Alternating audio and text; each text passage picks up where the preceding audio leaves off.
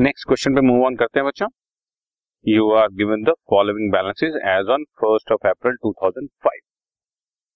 Machinery का balance है 5 लाख का और प्रोविजन फॉर डेप्रिसिएशन का बैलेंस है 1,16,000 का।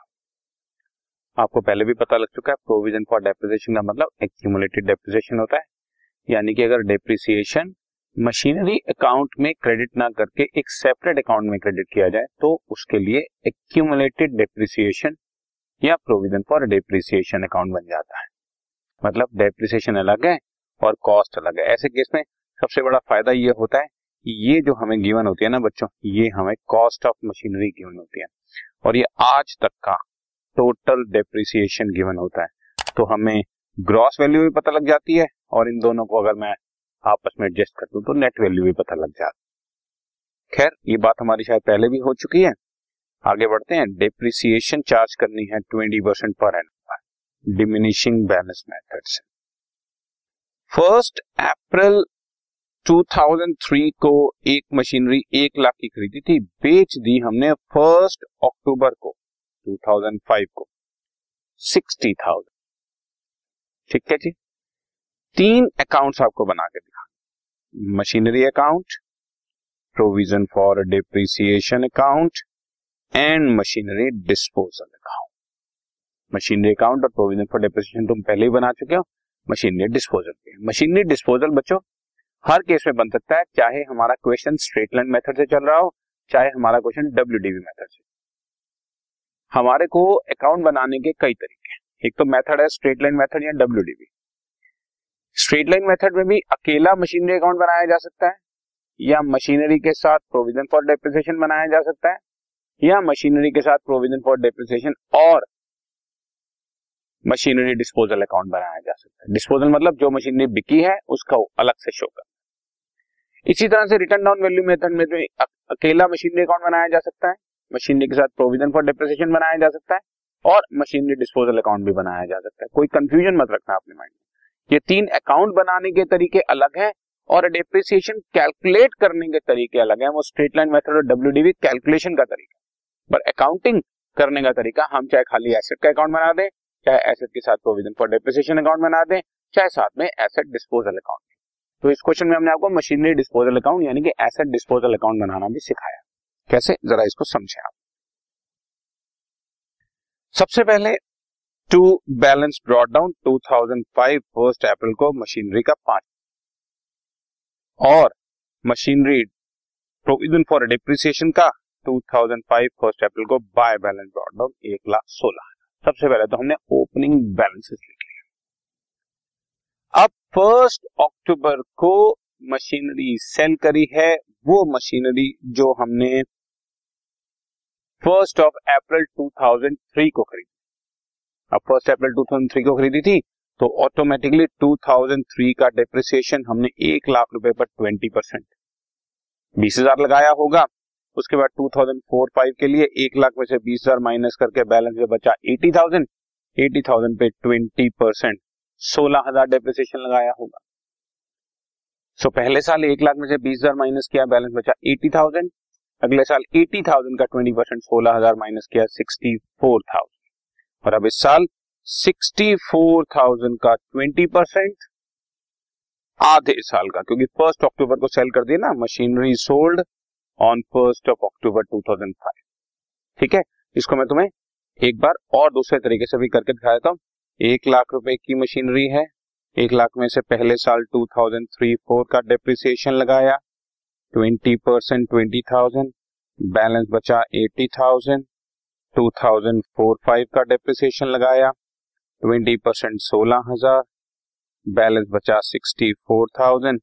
और इस साल 2005-06 में 6 मंथ्स का डेप्रिसिएशन लगाना है तो 6,400 बच्चों। तो ये 20,000, 16,000 और 6,400 हमने यहाँ पर आपको लिख कर दिया हुआ है। और इस तरह से टोटल डेप्रिसिएशन इस बिकी हुई मशीनरी पर 1st अक्टूबर तक 42,400 हो जाएगा। आपको 2-3 बातों को बड़ा ध्यान से सुनो। आज तक कितना डेप्रिसिएशन लगा था वो कैलकुलेट कर लिया, करंट ईयर में कितना डेप्रिसिएशन लगना है वो कैलकुलेट कर लिया, और इससे टोटल डेप्रिसिएशन कितना बन गया कैलकुलेट करना है।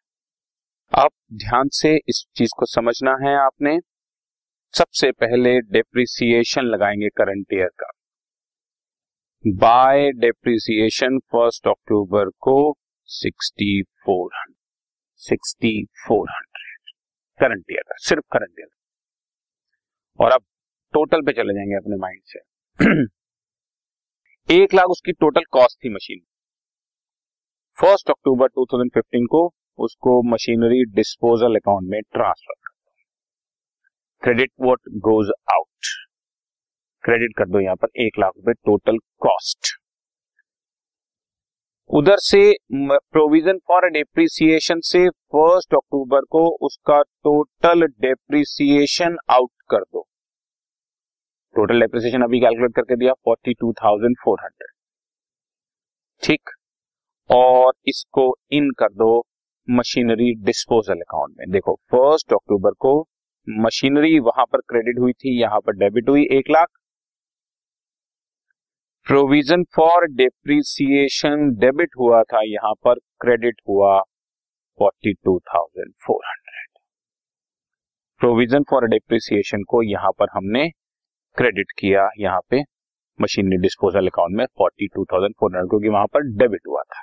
एक बार फिर दिखाऊं, ये रही फिगर हमारे पास डेबिट साइड में, यहां से डेबिट और यहां पर क्रेडिट, ठीक। और अब बाय बैंक इसको सेल कर दो 60,000।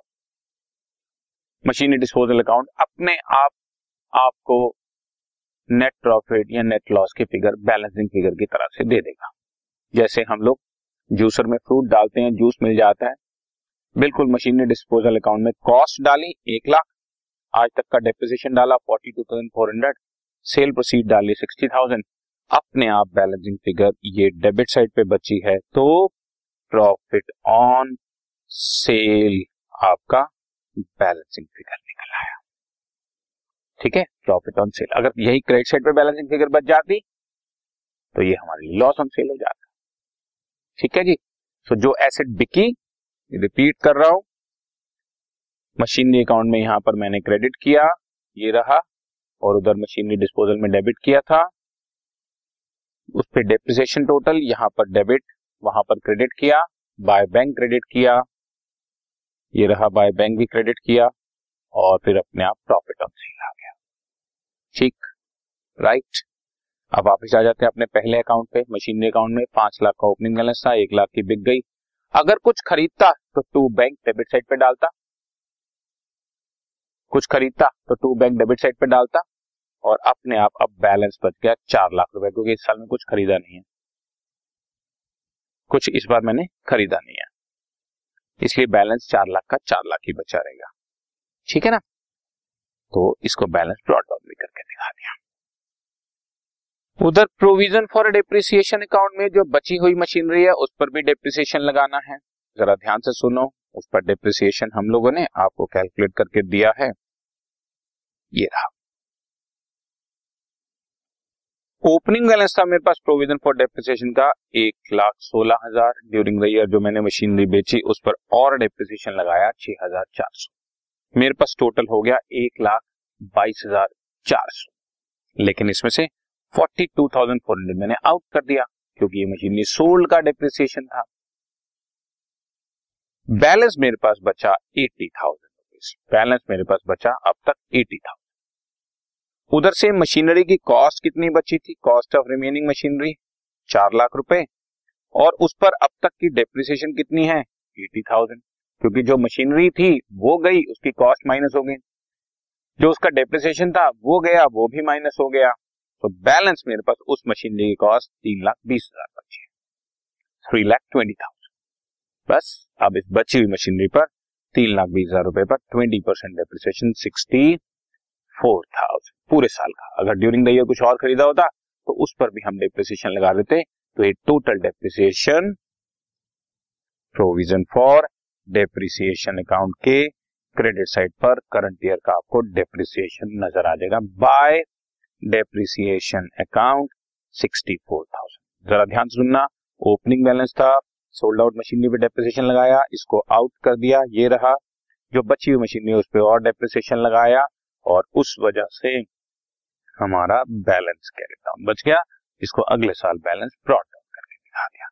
तो हमारा डेप्रिसिएशन का बैलेंस ये रहा और हमारी मशीनरी का बैलेंस 4 लाख रुपए का। और मशीनरी डिस्पोजल अकाउंट तो कभी भी आपको बैलेंस देगी ही नहीं, क्योंकि वो तो प्रॉफिट या लॉस निकालकर आपका अकाउंट दोनों साइड से टैली कर देगी।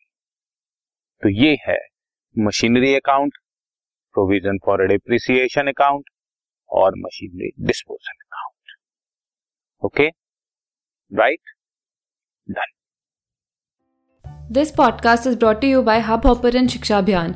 अगर आपको ये पॉडकास्ट पसंद आया तो प्लीज़ लाइक, शेयर और सब्सक्राइब करें और वीडियो क्लासेस के लिए शिक्षा अभियान के यूट्यूब चैनल पर जाएं।